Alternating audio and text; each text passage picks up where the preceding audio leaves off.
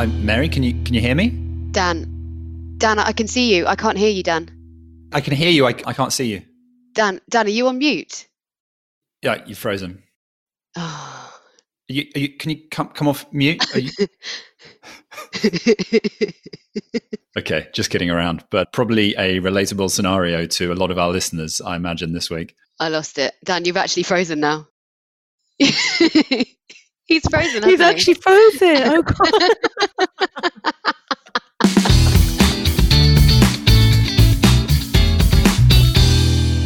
Welcome to Investment Uncut. In Investment Uncut, we cut through the noise when it comes to investing. We're digging deeper to try and bring clarity to your investment decisions. I'm Dan Mikulskis. And I'm Mary Spencer. Investment Uncut is brought to you by the investment team at LCP. LCP provide investment advice to some of the largest institutional investors in the UK, including pension funds, wealth managers, and sovereign funds. Find out more at lcp.uk.com. Okay, so on this week's episode of Investment Uncut, we have a special show called The Book Club. And what we're doing this week is we are reviewing and discussing that classic finance book, The Big Short, written by Michael Lewis after the 2008 crisis. And joining us today to help with that discussion is Nisha Gogna. Nisha, hi. Hi. And our listeners won't know this, but Nisha has done a huge amount of work behind the scenes in project managing this podcast. Nisha, thank you very much for all that. It's okay. No worries, Dan. Thanks very much, Nisha. Nisha, can you just tell us a bit more about your role at LCP? Yeah, sure.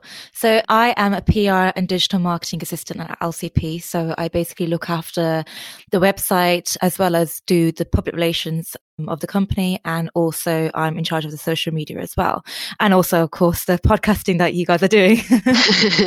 Juggling a lot of tasks then. yeah.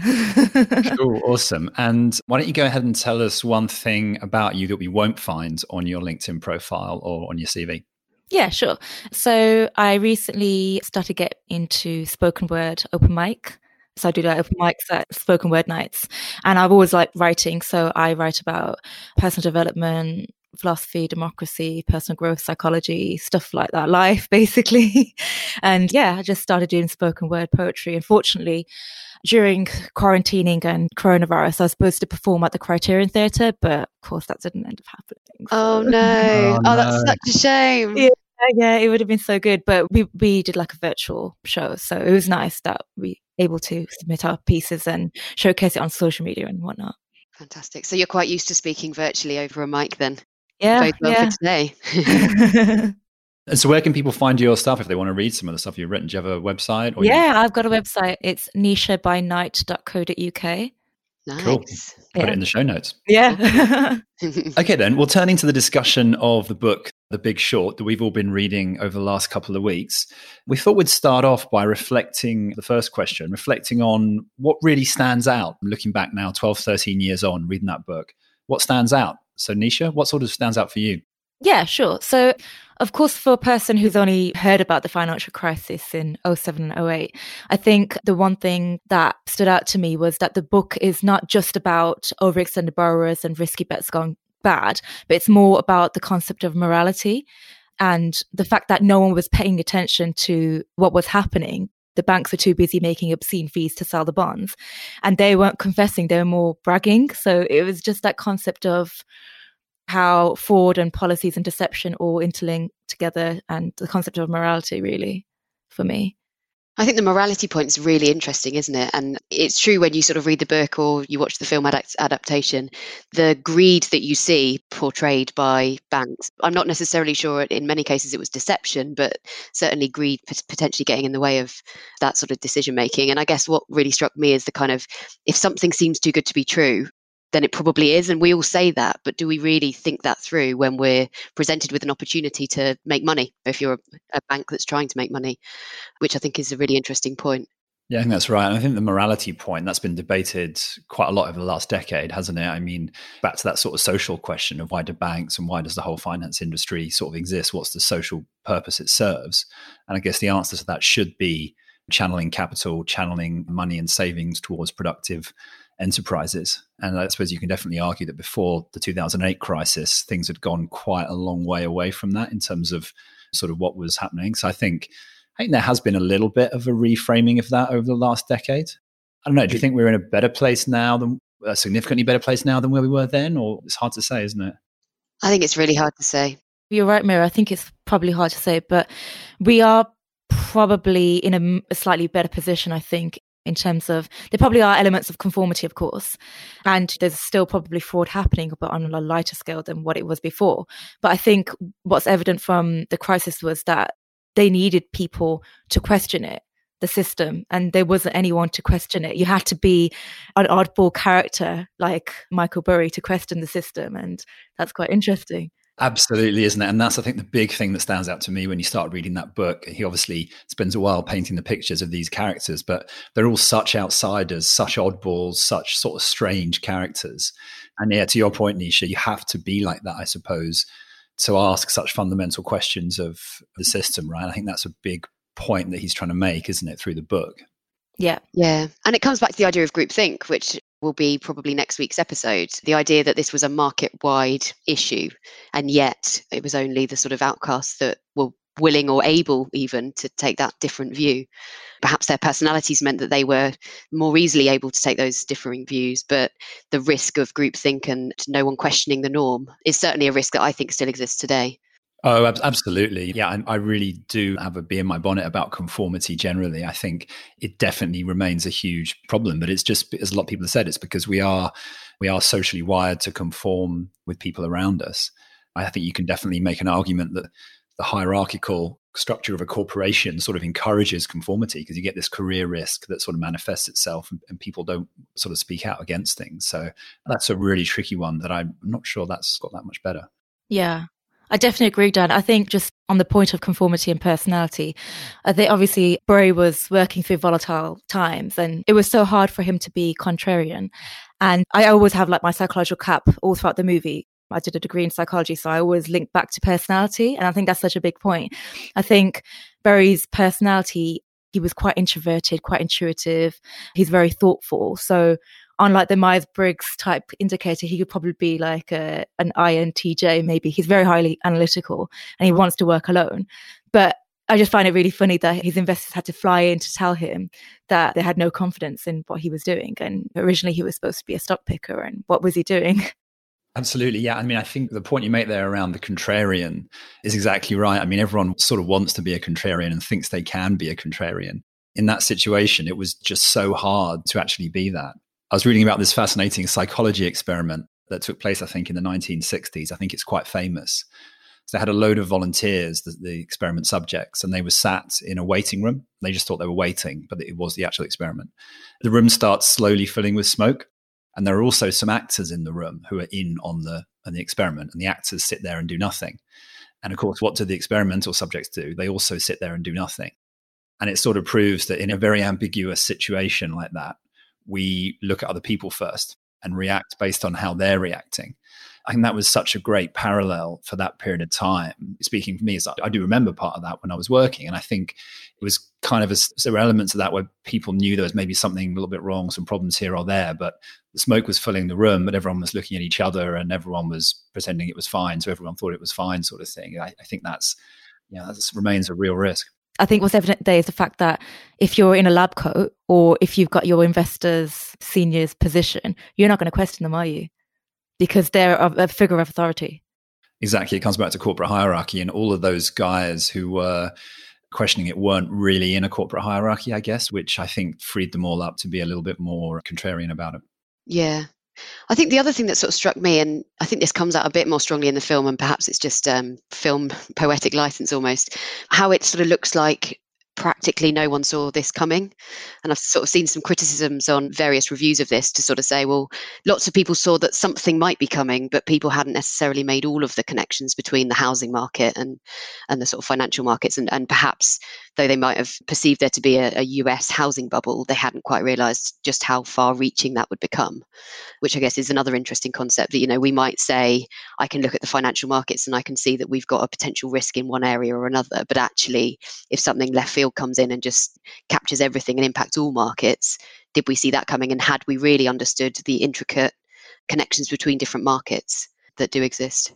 Yeah, that's right. And I guess my take on reading the book a little bit, I sort of feel that sometimes the book makes out that it was easy to spot that it was coming. You see what I mean? That that's part of what they're saying, which, which I always think is a little bit unfair. Maybe you're right. It's more saying that you really had to drill into the connections between these different markets to get how significant this whole thing had become and quite how much worse it was than what people were saying. I mean, you could easily, I suppose, be fobbed off by someone who says, well, yeah, there's going to be some defaults, but look, that's going to be restricted to the lower quality mortgages and all this higher level stuff is fine because the rating agency said so.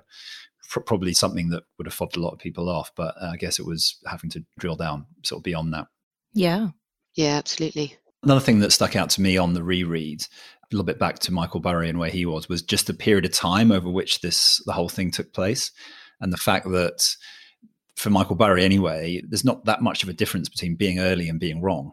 He was effectively early, aka wrong, for two years, which is all very well when Michael Lewis compresses it into a sort of 150 pages, or you see it in an hour or something on a movie. But two years of putting up with his investors getting losing money, getting angry, having to justify it is incredibly difficult period of time, isn't it? I imagine. Yeah, and I guess the sort of maybe the high level message there is to do with sort of holding your nerve and sticking to your policy through times of market volatility. Now, clearly, two years is an extremely long period of time, and probably his personality type is what helped him to hold his nerve for that extended period of time. But for others living through market volatility and crises, it's the holding your nerve thing that sort of I took away from that. Yeah, I think so. Just to maybe criticize Burry for a second, I know this might be a bit controversial. Is there also an argument around sort of right sizing your risks and your positions, and that he was maybe a little bit all in on one particular trade effectively, which as a fund manager of a fund is sort of a bit of a no-no. Obviously, you should be sort of always diversified in your bets, such that if any one of them doesn't pay off, it's not going to sort of drag you down on rereading it, I thought you could maybe criticize him for being a bit too overexposed to that one thing, but obviously he had very high conviction in it. And you can see exactly why his investors were so nervous. In particular, as Nisha said, he started off really being a stock picker. So I think there is a bit of a, you know, if you're investing in a product, you want to know what that product is supposed to be doing. And if it stops doing the thing it's supposed to be doing, that is an alarm bell. Well, exactly, exactly that is, and that's um, obviously we refer to that as style drift, wouldn't we? So that's something that obviously we look at as a firm when we when we look at managers, and would be a big red flag and a big no no for us when we're looking at our, the managers our clients have. So, yeah, I, I, was a bit torn on that point that maybe he did get a little bit sort of over his skis, as people say. And the other takeaway there is the role of communication to your investors is quite important in those sort of times, and obviously he wasn't the best at that, was he? No, no. Very good at reading markets, perhaps less good at reading people. Yeah, definitely. I think you raised an interesting point, Dan, about the whole criticism thing. I think my key takeaway criticism would be as much as I really enjoy the character of Michael Burry, it's just impossible for me to shake off the fact that these guys became wealthy betting against the fortunes of millions of ordinary Americans and many of those who have just lost their jobs and helms to the crisis. And the book almost celebrates, I think, Ben Rickert. Is that Brad Pitt in the movie? I think. yeah. You know, how he bet on the, the American economy. So the idea is, yeah, you win the bet and you're rich, but at what cost? It wasn't just a financial crisis. It was a almost like a humanitarian crisis. That's true. I think it was. And I thought the movie handled that reasonably well, actually, in the way that they were very clear not to sort of over celebrate it. And I think the book, because the book ends, doesn't it, with that scene when the guys from FrontPoint are sat on the steps and, and looking out. So I, I, don't know. I felt he did a decent job of trying to recognize this wasn't a triumphal ending and, and none of the characters they weren't running around drinking champagne sort of thing where they all had their sort of difficult moments yeah, I suppose it's back a bit to the point we discussed in our first ever episode, Dan, with Matt Gibson on the idea of shorting taking a negative position against something. In this case, it's the housing market. And in the case with Matt, we were talking, I think, about shorting stocks and whether that is a sort of vulture move or whether that is a, a move that encourages a more efficiently running market. So it is an interesting one and, and one I think that you have to tread the line very carefully. And you're completely right, Nisha, that the humanitarian aspect of it perhaps hadn't been fully thought through when some of these early positions were taken. Yeah. That's a good point, actually, Mary, isn't it? Because obviously that's not a reason not to short things because if no one does that, then the bubbles get even more out of control, sort of thing. So, yeah, there is an argument to be made that the people who bet against things are actually doing a social good by keeping things in check and stopping things from getting too out of line. That was Matt's point, wasn't it? Yeah. Yeah. Yeah, that's right. One other point I wanted to make and things that stand out, maybe it's the elephant in the room a little bit, but the question of diversity I mean, certainly when you watch the movie, I think that really stands out. I mean, I don't think there's really one significant female role. The only female in the movie is the lady from, was it Fitch? Well, there's yeah, this a lady justifying from justifying why she was continuing to give good credit ratings to bad bonds. Yes. yes. So yeah, really good vote there for the women. and there was the risk manager at Morgan Stanley. Yeah. Oh yeah, and also the wife of Steve Eisman character was also sort of a character as well. But I mean, it was very minor roles, really, wasn't it? It was all it was all men, especially at the conferences. They just sort of looked, and that's probably something that when I watched that movie, whenever it was ten years ago, probably wouldn't have stood out as much as it does today. When you see, is that being really honest? Yeah, and I suppose it is just a portrayal of that point in time, isn't it? That is what the industry looked like, certainly back in 07, 08, and perhaps it looks differently now. I'm not sure it looks as different as some of us would hope, but yeah, I'm not sure it's that different. But yeah, I guess you're right. It's accurate to how things were. It's probably relevant to some of the groupthink points, isn't it? I mean, I think there's been a lot of work, obviously, that said that more diverse boards, more diverse groups can stand a better chance of getting away from that, those groupthink issues. Yeah, yeah, certainly. I suppose the other two women we got in the film were Margot Robbie and Selena Gomez, um, with, with slightly different roles. I guess we'll come on to talk about characters a bit later on. They added good value, though, didn't they? They explained some quite tricky issues in some quite creative ways, actually, didn't they? Yeah. Yeah, I think especially for me that for like a non-investment professional like me, I think that really helped me in terms of understanding the financial jargon. But I just found it really interesting that it was juxtaposed. You've got Margaret Robbie in a bathtub explaining different financial jargons and it's just very distracting in a way. But it's also like trying to make you think that this is what Wall Street intended. You know, they wanted you to have the feeling that only they knew what they could do in that way. yeah, Yeah, that's exactly right. I mean, I think we talked again. We talked before in one of our other episodes about jargon. We talked to Stuart McKinnon back in episode four. But yeah, I mean, they make the point in the film, don't they, that some jargon is almost there to try and confuse you, to try and make you think that you're less smart than the person talking to you, to try and sort of obfuscate and hide things. And I think that's kind of true, isn't it? Yeah, definitely. And I suppose if thinking about sort of similarities and differences to today versus then, jargon certainly something that has not gone away at all. And we talked about it at length with Stuart. We sort of touch on it in every episode. I think that there's still so much jargon, and also complexity. Just because something's complex, does it mean it's more clever and more right? Probably not. But it sort of disguises what's under the surface a bit. I think. No, but, but that's right, and they are slightly different things, actually, aren't they? Complexity versus jargon, although they are sort of they are sort of connected. But do you think that perhaps the film actually points us towards some interesting ways that we might look to explain things a little bit better and in more entertaining ways, perhaps? I think so, Yeah. yeah. I sort of found it slightly inspirational in terms of, you know, if I'm trying to explain something complex to some of my clients, actually, why stick within the investment world to come up with analogies? The Selena Gomez analogy I thought was absolutely fantastic and really, really clearly sets out the concepts that it's covering. So, yeah, we could take a, a leaf from their book. I think the most useful scene for me was the Ryan Gosling and the Jenga scene. He just did it in such a an interesting manner, playing Jenga and just explaining the tranches and the mortgage-backed securities and whatnot. And because it was such a, a virtual, interactive way, he just explained it really well, and it, I could understand it. Yeah. Yeah. I think that was a great scene, wasn't it? And let's be honest, we're as a firm, we're probably as guilty as anyone of sending out long slide presentations to explain things. Maybe one of the lessons from that film is that, I don't know, Ryan Gosling with Jenga or Margaret Robbie in a bath is sort of equally as good, potentially, ways of trying to get some of these points across, right? Yeah. Yeah. Definitely. Definitely. And it avoids also accidentally using jargon to explain other jargon because I think Yeah. quite often we're Yeah. we're at risk of doing that. We use some investment jargon to explain the investment jargon, actually take ourselves to a different scene, and we can't do that. So, Yeah, jargon on jargon. yeah. Okay, well, perhaps we should move the conversation on a little bit. And you've already mentioned it briefly, Mary, but what do we think are some of the similarities and some of the differences to sort of where we are now? Obviously, today, living through a little bit of an economic crisis as well as, of course, a, a public health crisis. What do you think is similar? What do you think is different? So, I think in terms of this crisis, Nisha already touched on it, and it's the humanitarian aspect of the crisis. I think that perhaps it's more obvious at an earlier stage with this crisis, given the nature of it. But the fact that, you know, it's not just financial markets that we're trying to prop up here, it's real people with real lives. And whether it's that they've contracted the virus or whether it's that their job is affected, that's two different ways that they could be affected. But actually, sort of caring for society feels this time round to be viewed as extremely important. And I guess probably more so this time than last time. But in both cases, I think the impact on real people on the street, I think, is key. Yeah, I, mean, I suppose one of the more obvious differences, perhaps, is that this time around, there's an economic event happening. And if anything, the banks are in a better position to be part of the solution rather than part of the problem. You know, in 2008, it was very much a banking issue, which then sort of led into the wider economic issue. Whereas this time round, I think firstly, the banks are in slightly better shape going into it. I guess some of the regulation has maybe worked in terms of making sure the banks are less levered, taking less risk, going into it, hopefully in a reasonable position to be part of the solution in terms of central banks using the sort of commercial banks to give out loans to businesses and, and those sort of things as hopefully part of the stimulus to come out of it.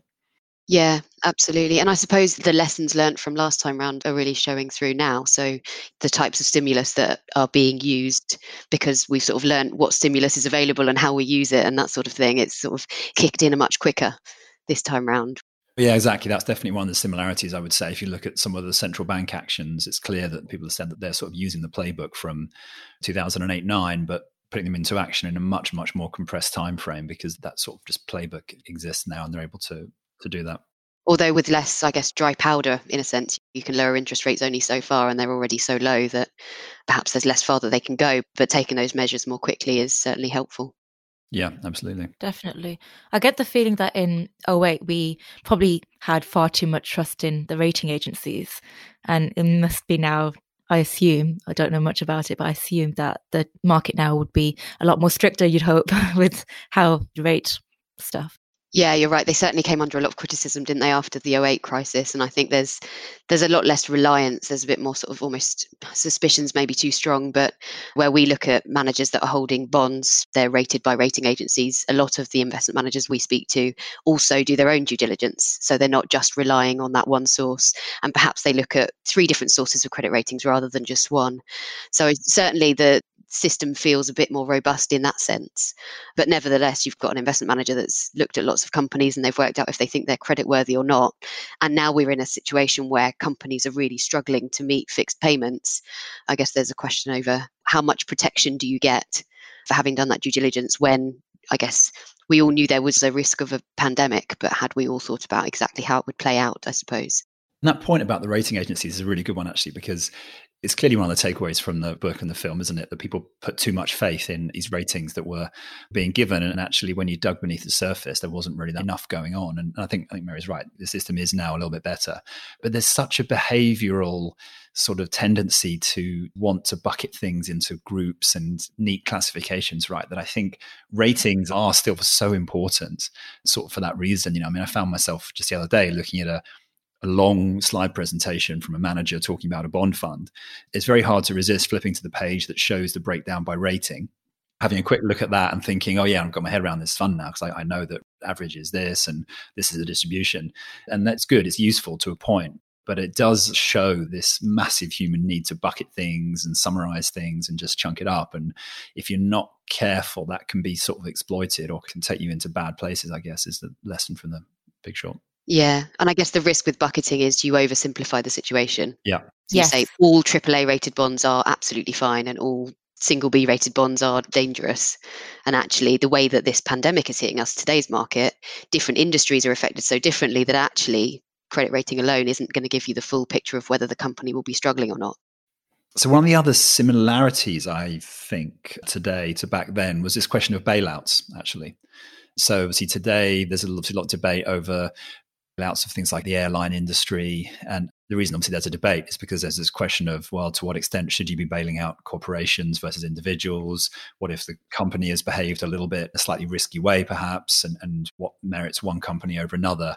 It's all pretty tricky. And, and it was kind of similar questions, I think, back then, although slightly different industries. I guess it was the auto industry and obviously the banking industry that was sort of debated heavily then. But I kind of feel we got some of the, a lot of the same questions coming back now. Yeah, yeah which company i've given company a and company b which one do i bail out kind of how do we come up with an objective way of deciding that i guess that's similar to the challenge that they would have had back then yeah, and when, yeah, where do you draw the line over saying, well, no, that company paid out excessive dividends or did too many buybacks? So, you know, we don't think that should be a good use of money. it, it is pretty tricky when you get down to that level. Yeah. I guess one of the things that's probably different this time maybe feeds into the speed of decision making is the speed of the sort of spiral itself. So you mentioned we've touched on before that it was two years that Michael Burry was wrong and he was seeing the signs and it took a long time for the market to sort of I guess well eventually collapse. Whereas this time round the impact has been significant and very very rapid probably because of the nature of the problem. But I guess yeah I mean Dan from working through that time I guess that was your experience right? That it, it took quite a long time to come through yeah, that's right. That's a really good point. And I suppose there were so many little moments where it felt like the worst was behind us, I think, from my memory anyway, because obviously in the movie it talks about the summer 07 where the Bear Stearns funds got into trouble. There was a sort of a bit of a feeling, I think, after that, that, okay, that was a bit of a crunch, but things are okay now. And then even early 08, there was a bit of a fall in markets and everyone thought, okay, fine, you know, there were some issues, but now we're through it. And it did take place over even the actual crisis itself, I suppose, from I suppose June of 07 when you can say things started to go bad to March of 09 when the market finally bottomed. It's obviously a long period of time. Interesting story for me. I mean, I spent the first part of the crisis, I was working in investment consulting for Mercer in London. End of 2007, I moved to Sydney and started working in asset management. So it was enough of a span of time that I'd sort of relocated my whole life and career and done this huge, huge kind of change over that period of time. And the time there was just completely different, both on the way on the way out and, and the way down. Yeah. Oh, and I guess being based in Australia, you sort of saw the Asian markets reacting. So it's sort of different sides of the world as well in terms of the reaction. Yeah, well, that was it. So I was working in sort of asset management there, so sort of one step closer to the markets than what I was before. And yeah, I think you know, Lehman Brothers sort of went bust over a weekend, basically. So there were several times there where the Asian markets were the first ones to feel the full effects of some of the issues. So certainly some pretty extreme moves and pretty interesting times. When Michael Lewis writes up the investigative report of 2020 of this particular crisis of this pandemic, what do we think are going to be some of the stories that he's talking about there? I mean, I think the point that we've touched on already, the speed that this crisis so far has progressed with, I think is notable. Clearly, we're not at the end of it yet, so it's difficult to predict exactly what comments he will make in relation to speed. But I think that is something that sort of stands out this time round and the humanitarian aspect. I mean, I suppose we've just had a sunny weekend and we've seen reports of people all across the UK not quite following government guidance. And I think the this time round, the part that individuals have to play in the progression, I think is is quite different to previous. We're not used to being bossed around. We're not used to being told what we can and can't do. And clearly, eh, some of us are struggling with that concept. So I think that's something. And again, it's difficult to say exactly how it's going to play out. But I do think the more that we follow the guidelines, probably the more contained this thing is this whole issue is from a humanitarian perspective, but inevitably also from a market perspective. So you think about a company that's trying to sort of survive through lockdown, perhaps it's in the retail space and it has enough cash to survive a two month lockdown, but not a, an eight month lockdown, then actually the impact on companies and therefore the impact on the sort of the market environment, I think could be very much influenced by the individual people's behavior. Yeah. Yeah. And I guess I was thinking, you know, in, in The Big Short, a big part of the story is unearthing these people, this small number of people who sort of saw it coming. And obviously, where we are today, it's tempting to sort of say, oh, that just came out of the clear blue sky sort of thing, and no one could have seen it coming. But when you think about it, that's, I guess, actually not quite true. I mean, you could go back to the Bill Gates TED talk from 2015, five years ago, where he was talking about the need to prepare for the next pandemic. I think that'll definitely feature in the write up of 2020, as well as the World Economic Forum and others frequently feature pandemics and the kind of risk reports. And I suppose the question of what was done with that, where did that really go, and did that really affect how we how we sort of prepared? Yeah, it's a good point, Dan. I think you write the big short of this. It's the moral of the story is listen to the warnings, isn't it? Focus on the risks that we know about and focus on what could happen. But instead, nobody really did that. And then this is what happens. yeah, and we talk about the timing of this one and we say how quickly it's happened, and it has happened quickly. But let's not forget, it is called COVID 19, right? So it has been around since December of last year. It, January this year, I think it was known that it was quite bad, February, and there were people who were out there in certainly in early February, late February, saying, making predictions about how bad things were going to be. So, although the timeline is definitely compressed versus a sort of multi-year time frame, I still think that we'll focus a little bit on some of those people who were saying things in, in early February, which have now sort of turned out to be true, but perhaps weren't listened to or it wasn't actioned in the way it could have been. Yeah, and I think it is back to the known unknowns, and Nisha, you just touched on it. I think that we spend so much time trying to work out you've got the known unknowns and you've got the unknown unknowns and you spend so much time sort of trying to stargaze and work out what next thing might hit us. But actually there are things we know about like as you said dan pandemic has been on many risk registers for a long time i suspect. And actually have we fully thought through the risks that we're identifying on those? Because having pre-made decisions and it comes back a bit to our session with nikki dan where we talked about behavioral finance behavior of investors and sort of if you make decisions in advance then you're more able to make solid and rational decisions through market difficulty and indeed you know, personal difficulty actually fully thinking through some of those risks that we do already know about and what actions we take perhaps make us better able to deal with the fallout when it happens definitely yeah it's a good point, and also just come back a little bit to how you use scenario and stress tests, right? Because if you think about it from a business point of view, then as lot as many people have said, you know, no businesses or very few businesses would have taken a stress test where they assume the revenue goes to zero for a prolonged period of time, just because until until this happened, it was really hard to understand how that could ever possibly happen that your revenue could actually go to zero. And actually, it's not that helpful because you'd say, well, what do you do as a business if you're trying to protect against that? Well, I guess you just hold on a huge amount of cash. And in almost all scenarios, you're going to look like you're running your business inefficiently because you've got too much cash on hand and you're not investing enough. And so it's kind of, even though you know it's a risk, it's not always obvious how you can adjust for that in, in the way you work. Yeah, yeah. Which reminds me a bit actually of the session last week with Alison, where we talked about being resilient to different conditions. But in many cases, as you said, Dan, resilience might translate to inefficient in most scenarios. Then it's, I guess, where you draw the line. Yeah, yeah, exactly. Okay, fine then. So let's move on to talking about our favorite characters. So, Nisha, what have you got on that one? Yeah, I have to admit, my all time favourite was Michael Burry, Christian Bale in the movie. I just really enjoyed his eccentric work style and how he was a visionary and he was very socially awkward as well. I found it quite interesting, actually, that the way he communicated to his investors, of course, nowadays that's very vital. And even then it was very important. But because of his awkward persona, he just found it very difficult communicating them face to face. So he'd talk in email and he'd always avoid talking. And why would he do that? Why? Yeah, he certainly needed a much better PR team, I think, Nisha. yeah, he did mention about like discussing ideas with investors. And I don't know, I think how he thought about that as well. Wasn't there something in the book, Dan, about defender of the idea or something? Yeah, well, I mean, I've marked that up. Yeah, I thought that was so interesting when he made that point. In that, I think what he said was that one of the reasons he didn't like to talk to investors was because when you do start talking to investors, you start defending your ideas to them. And as soon as you start defending your idea, then becomes very hard to step away from it in the future. And I think that's actually a, a really insightful sort of psychological point, and it's one that it's quite hard to appreciate because it's sort of it's an, related to ego, isn't it? It's always really hard for us to appreciate those sort of things about ourselves.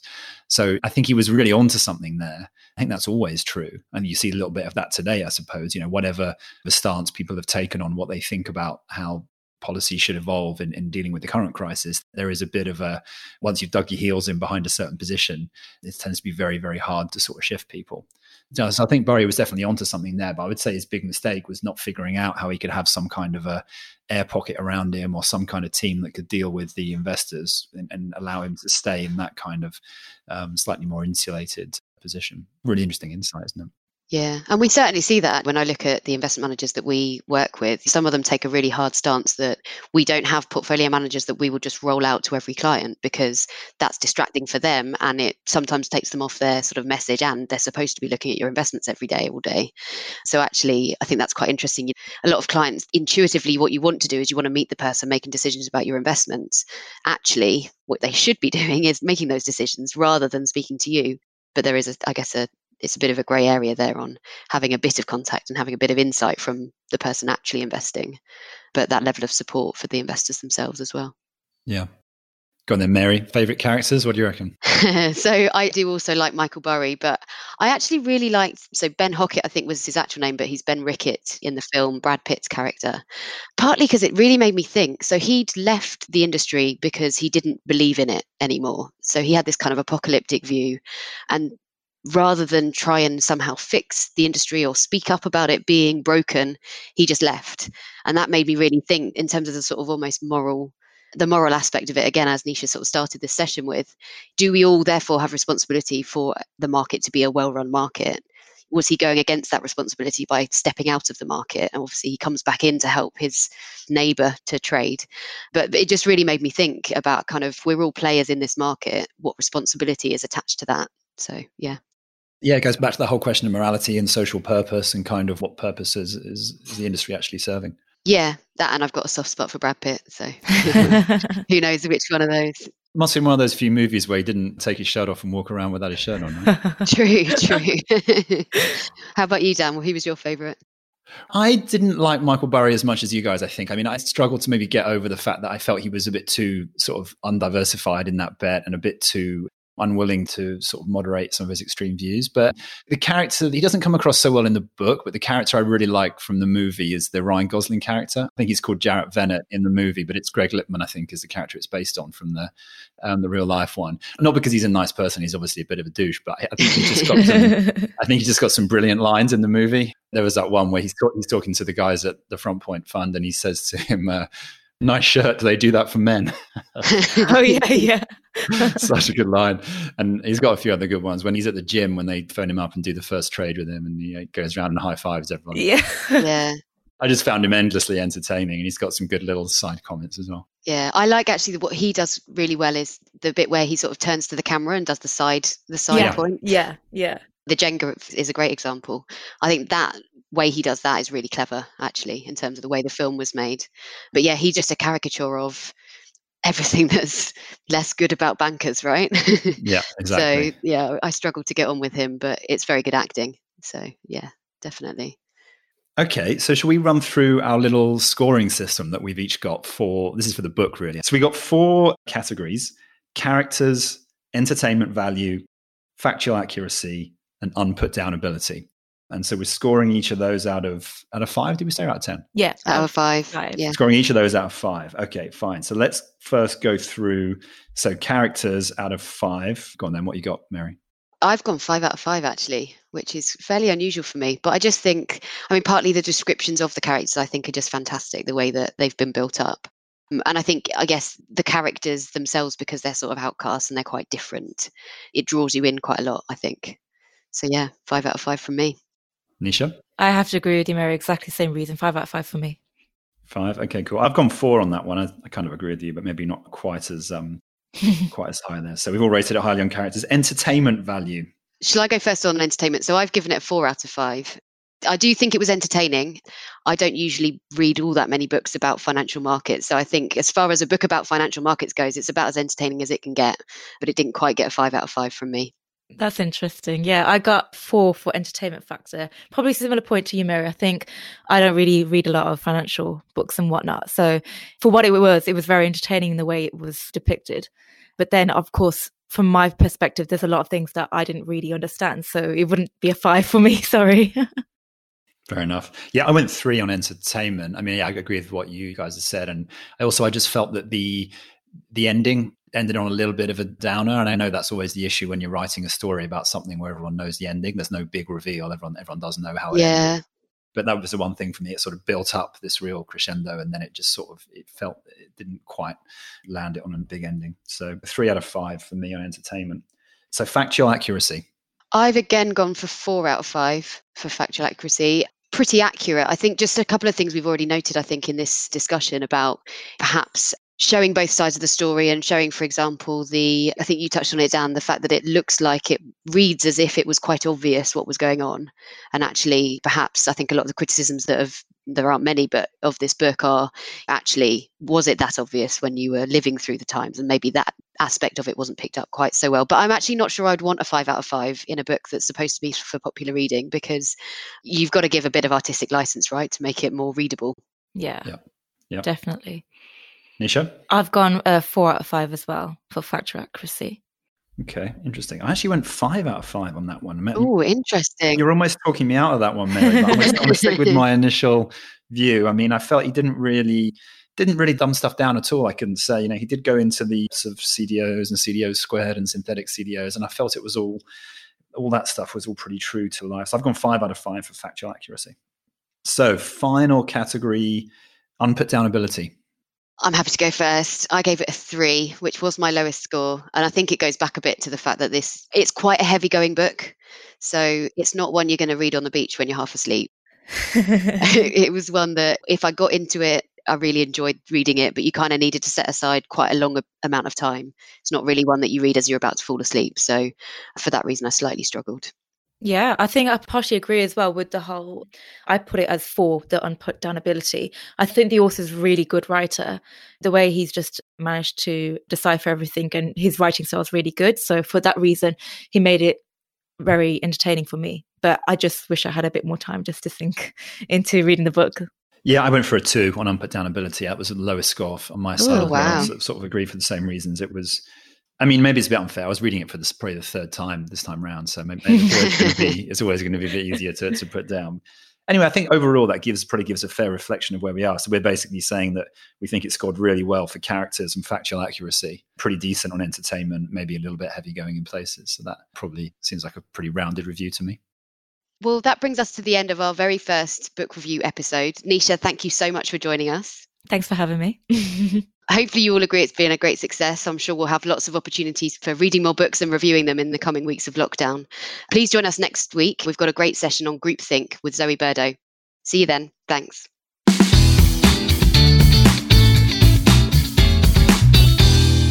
Our podcast is for information and marketing purposes only and does not constitute any form of investment or financial advice. For more information, please refer to our marketing privacy policy on the LCP website.